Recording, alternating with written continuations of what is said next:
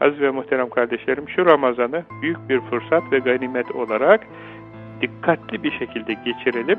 Orucumuzu çok güzel tutalım, ibadetlerimizi çok güzel yapalım ve e, Allah'ın sevdiği şekilde güzel yapalım. Yani insanlar görsün ve beğensin diye güzel yaptı mı riyakarlık olur. Aman sakın ha öyle değil. Efendim Allah beğensin diye. Allah insanın gönlünü, içini, niyetini biliyor. Allah'ın beğeneceği gibi güzel yapmaya çalışalım kulluğumuzu Ramazan'da.